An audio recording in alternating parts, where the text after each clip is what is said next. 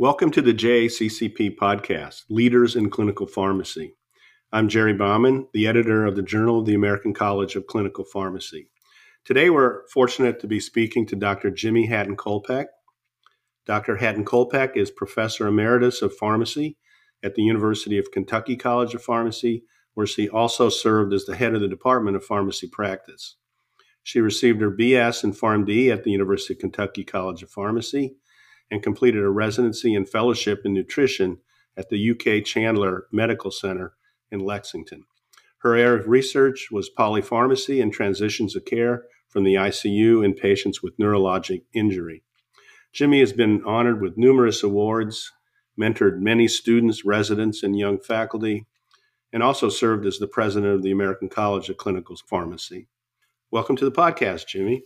Thank you, Jerry. I'm very honored to be invited to participate.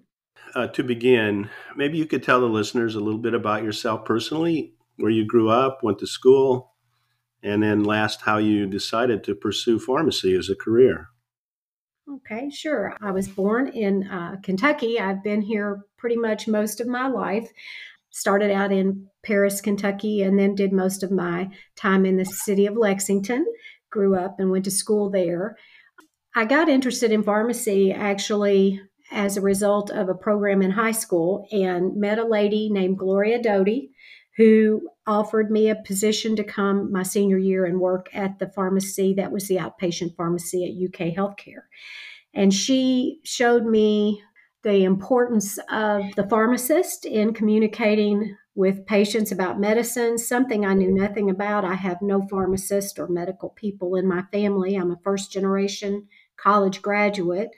So she really just opened my eyes to what this position could be. And I was very fortunate to be able to go to uh, the University of Kentucky College of Pharmacy. Uh, my parents uh, were very happy to be able to have an in state tuition. And my father raised tobacco to pay for that. I can't imagine what would have been involved today with the tuitions that students have, but it's been a real gift to be a part of this career path. And I, I just have been very fortunate. And as far as other personal things, I have two children and two grandchildren and a son in law. And I'm very proud of all of them, along with my husband. So my mom is still alive as well. So it's all been great. It's awesome. Um, I, I, actually, I'm the first one to graduate from college too in my family, and I just had a new grandson um, about five days ago. Of that age, Jimmi. Yes, yes, I'm enjoying every minute of that. now, at some point when when you went to pharmacy school, you decided to pursue clinical pharmacy mm-hmm. and additional training. Maybe you could review how you made that decision and then what what happened after that? So at the college of pharmacy of course back when i was in school there was a bachelor of science as well as the doctor of pharmacy was a sort of an add-on to the bs or you had to choose to move into that doctor of pharmacy right off the bat rather than go into your fifth year of pharmacy school. So we heard a lot about clinical pharmacy, and Paul Parker was the director of pharmacy at that time. And we were taught by most of the therapeutics through residents who were in the program, and of course, many of the leaders in clinical pharmacy. Tom Foster was one of my professors, Bob Rapp. So we heard a lot about clinical pharmacy. And there was a decision point of do you want to continue learning as a PhD or do you want to do more clinical training? I I always knew I wanted to do something more than be in a pharmacy per se. I enjoyed the interaction with physicians and things like that. So as I had an opportunity to see that and be involved in clinical care over at the hospital, I was very interested in pursuing clinical pharmacy and the residency program and was fortunate enough to be accepted into that program. I was in the PharmD at that point. So basically, I got my BS degree, got through my pharmacy boards, which was a big goal because we still had wet lab at that time. it wasn't my strong suit. And then I went back to get the two year post BS PharmD. and at that point was invited to submit an application for the residency and was accepted for that two year program. And this worked very well because my husband was finishing up his architecture degrees and trying to get his license. So the sequence of events worked out pretty well for us in terms of timing. And I did not know I was going to be doing a fellowship until Bob Rapp was uh, awarded a grant in the area of nutritional support. And he was looking for a fellow. So I had always liked critical care and infectious disease, but I didn't know I was going to be interested so much in nutrition. But ASHP at that time was offering national fellowships.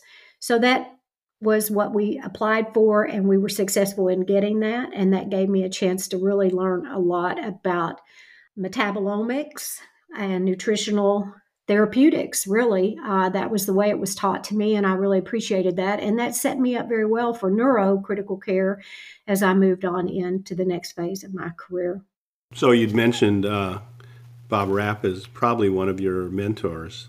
Mm-hmm. Did you have others then that, that sort, oh, sort yeah. of uh, helped you in your career as you went?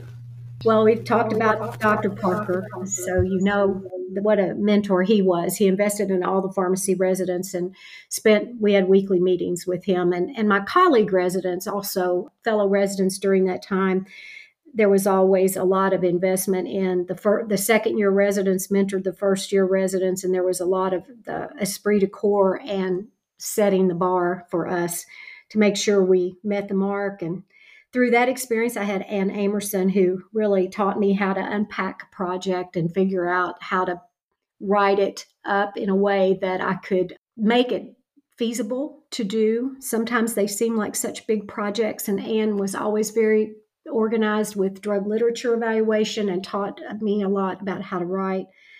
Dennis Clifton uh, taught me a lot about how to write grants, along with Dr. Young, Byron Young, who was the director of our research program, and I had the privilege to work with throughout the majority of my career as we embarked on some neuroprotective studies that were funded at all levels. And I learned a tremendous amount from both he and let's see, Craig McClain was the other physician, and Linda Ott. All three of those individuals really mentored me through my early years in my career to make that happen for me in terms of grantsmanship.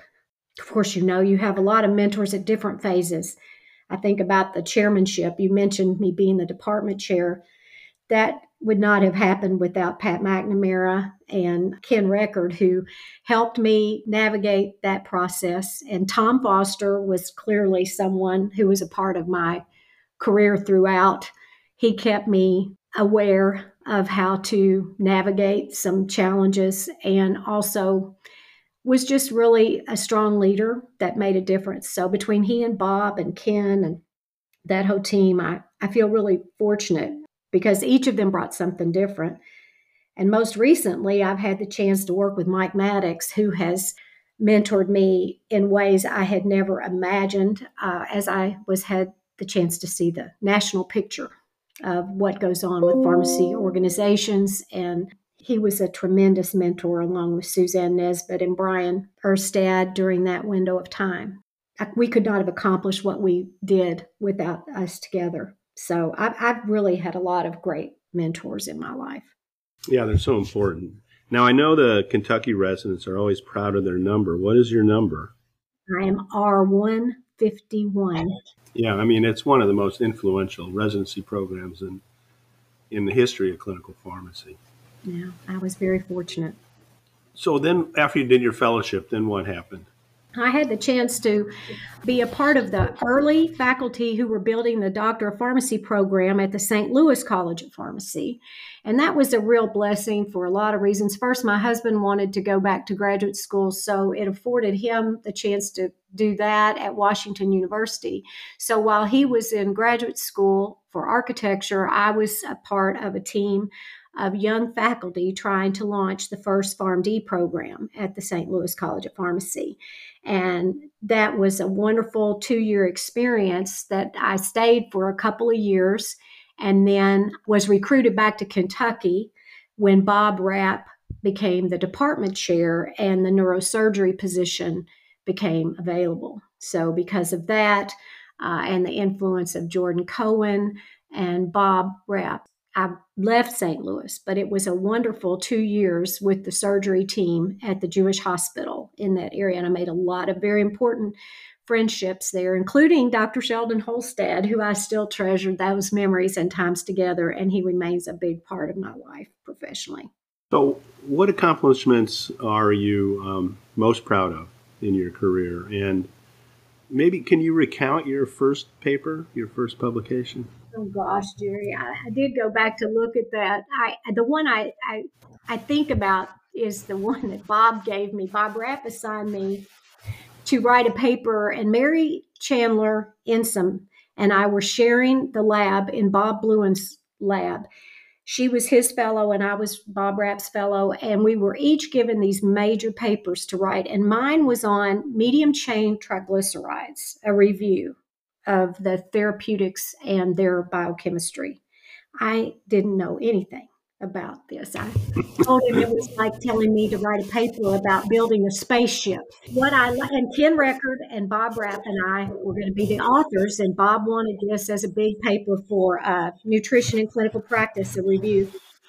And I learned so much from that. First off, it set me up to review all of the biochemistry and, and metabolomics piece before we started into the fellowship. But the other thing was Bob really had me revise and rework through that and helped me create a paper that we could really get published. You know, it was so hard in my mind uh, to do it. And watching that process and Ken's support and Bob's support really, really transformed the way I thought about putting together review papers such as that. And uh, it took a lot of that intimidation away as I moved into the fellowship. So that was probably one of the first papers that uh, it wasn't a research paper. We certainly did research papers during that fellowship time. I'm proud of the one that we did that was comparing nutritional outcomes and protein balances, uh, nitrogen balance and protein uh, differences in terms of excretion rates when we were looking at comparing spinal cord stroke and brain injury people. That paper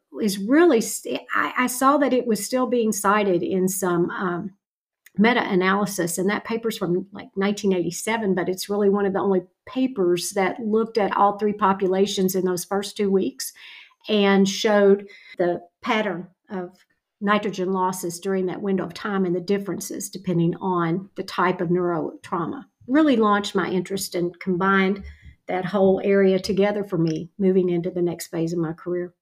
You've had an incredible impact on a lot of uh, young clinical pharmacists and residents and students. You know, perhaps in ending, you could give some advice uh, to some of the young people out there that might be listening that are just beginning their career?